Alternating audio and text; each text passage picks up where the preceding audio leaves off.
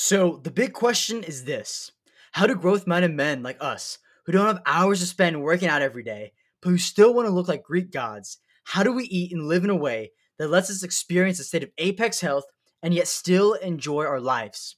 That is the question, and this podcast will give you the answer. My name is Thomas Lancer, and welcome to Apex Health. What to do if you have sensitive teeth? So,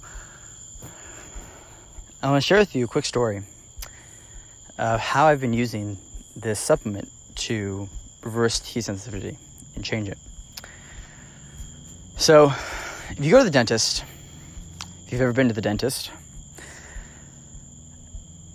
uh, it's likely that at some point in your life you probably had cavity. I know I have I've had cavities uh, before, and you go there like they don't really know why it happens. They kind of just tell you you're probably eating too much sugar, you're not brushing your teeth, whatever, whatever. But like there's people who eat like no sugar, eat a really healthy diet, and then they brush their teeth all the time and they still get cavities. And it's like, huh. And people tell you, oh, it's the bacteria on your teeth and eating, you know, the teeth and whatever. Um, that's what's causing cavities. But that that was the case, and like people who brush their teeth all the time should have no cavities. But that's not the case. People still get cavities. And there's also people who never brush their teeth and never get cavities. And it's like, what's going on here? Is it genetic? Some people might argue. I would say those people will probably wrong. and let me tell you why. And so, really, um, a lot of this work goes back to uh, the work that Dr. Weston A. Price did back in the 1930s. And Dr. Weston Price was a dentist, and uh, I think his son, so he, Dr. Weston Price was a dentist, and his son ended up dying from complications from I think a root canal that he had done, and his son was like ten years old at the time. And this is obviously very traumatizing, and for Dr. Weston Price, and and he was like, it sparked in him this this desire to to know why this was happening, like why, you know, he's in 1920s, 1930s. Why did everyone around him? Why did some people have cavities and and terrible teeth?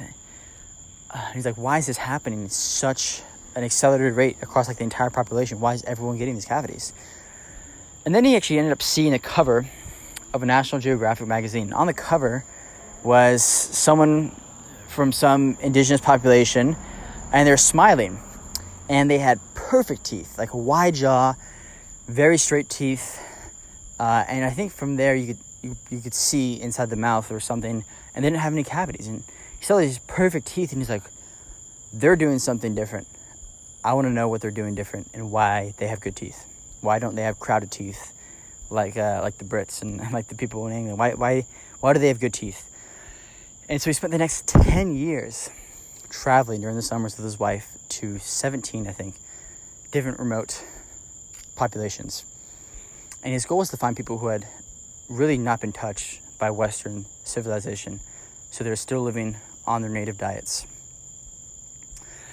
And we found out of these groups that people living on their native diets, there was a remarkably low incidence of cavities. Like they'd be, like, he'd examine like, you know, a thousand teeth, which would be like 30 something people, and there'd be like one or two cavities out of like the entire thing. So like maybe like one person would have like one cavity. And some tribes he examined, they had no cavities at all. And he was like, this is remarkably different than what I'm seeing at home. And he ended up doing comparisons. He'd have, like, there was multiple times uh, in his book where he referenced there's a family and the parents, you know, they're eating a native diet and they had their, their kid. Uh, and then they stopped, you know, they started eating Western foods, like the, the sugars and the processed foods that they had back then that the Western I know, people brought over and then they have a kid a few years later. Same family, and a kid a few years later, and that kid would have messed up teeth and, and crooked and crowded jaw and crowded teeth. And you could see from one kid to the next what happened when they went off their diets, their native diets, and they replaced those foods with more westernized foods. And he ended up discovering, you know, looking at all these different populations, that they had completely different diets, but there's similarities among all these diets, and they focused on specific foods they always made sure they had. And I, you know, I could talk about this for. There's a lot of podcasts on this on this topic, uh, you know, that we, we may go into, but to, to keep it concise for this podcast episode, he essentially found that there's three key nutrients that in the native diets were found in very high levels that were missing in uh, the westernized diets, and that was vitamin A, vitamin D, and this is important to note. These are the animal forms of vitamin A. So this is not the vitamin A in sweet potatoes, but the vitamin A in liver. Two completely different things.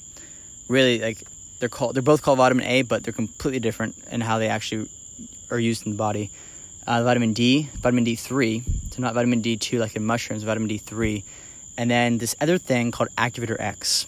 And he, at the time, he didn't know what it was, but he's like, I know there's a ton of this stuff in their food. There's not in our food. Uh, and he's like, this is like the he so he called this the activator X. Like this is like the nutrient that activates the other two, and we need this in our diets. And uh, later on, it was discovered that that nutrient was vitamin K two. And um, and essentially these theories like if you have really high amounts of these, and you know there's other stuff he talked about as well, other nutrients, but like if you look at the 80-20 rule sort of thing, like if you had high amounts of these three nutrients, then you should have fairly good health and, and have really good teeth. And um, and you know what's funny is like the American Dental Association, or like the dental associations rejected a lot of the stuff he had. And nowadays, like is this stuff is not taught to dentists at all. Um, and he was able to like reverse like heal bone fractures using different vitamin protocols and like reverse cavities and all this like amazing stuff just by using vitamins and, and, and different foods. Uh, and then, but it never never made it into the the dentist like the training what they you know what they are taught. But you know, a few weeks ago, I noticed my teeth started getting my teeth were pretty sensitive when I was having cold water. And I started having a little bit of cavity form, and I was like, crap, I need to take some vitamin K2. So I started taking it. I've been taking it for like four days now, and within the first two days, my teeth sensitivity, the sensitivity I had in my teeth, were cut in half. Like it was like drastically reduced and dampened. I was like, wow, this is amazing. And I have people who've actually my farmer, who I had you know get most of my meat from for for a long time. If I got any dairy products, usually get them from him. Uh, he was vegetarian for a while, and he ended up you know, reading this book that Dr. Weston A. Price wrote, switching his diet, putting in um, these nutrient-dense foods, and when he was vegetarian, his teeth were starting to fall out. They were getting cracked. He started to get cavities, and he completely reversed all of his cavities, healed his teeth, um, and he's never had a cavity since. And none of his kids, and he's raised all of his kids on this this type of diet, this you know, more ancestral diet with a ton of nutrient-dense foods. None of his kids have ever had cavities. Um, they all have this like the, the first daughter. I said, I think they they weren't on that diet then, but for the rest of the kids, like none of them have had braces. None of them have had any like no kids have had braces or Invisalign or nothing like that. They haven't had cavities either because of their diets.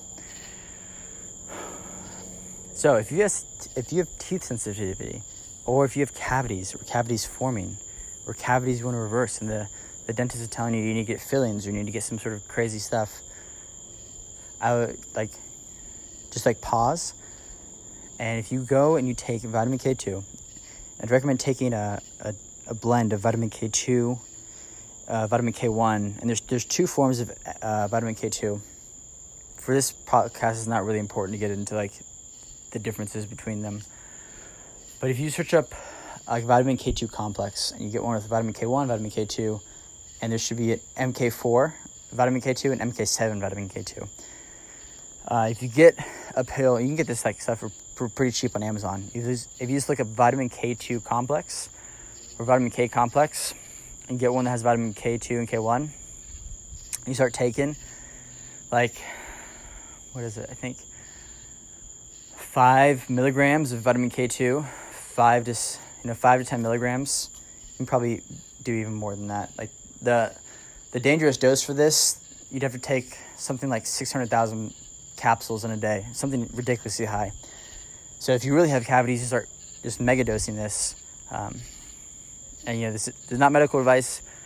Disclaimer, disclaimer. Uh, in my experience, this has helped me, um, and I know in other people's experiences help them. Um, but you you could um, say if you if you want to reverse tooth sensitivity, try having try like megadosing vitamin K two. Uh, having when I say megadosing, I, I mean having like ten to fifteen milligrams of vitamin K two per day and do that for a few weeks and start seeing if your teeth sensitivity goes down and if your cavities start healing. And you'll notice it within a few days. Your, your teeth sensitivity should drastically reduce. Your gums should stop bleeding. Your teeth start healing. So that's the podcast for today. It's a quick one, very tactical. Hope you guys enjoyed it and talk to you soon. As I went on this journey, I found a lot of really cool things and I built out a resource directory. If you want, you can get access to all the resources that I've used on this journey, and it's a free resource for you. Just go to resources.apexhealthsecrets.com to get access to everything I've ever used that's helped me along my journey. Again, that's resources.apexhealthsecrets.com. And you can go to that link right now to get access to all these free resources.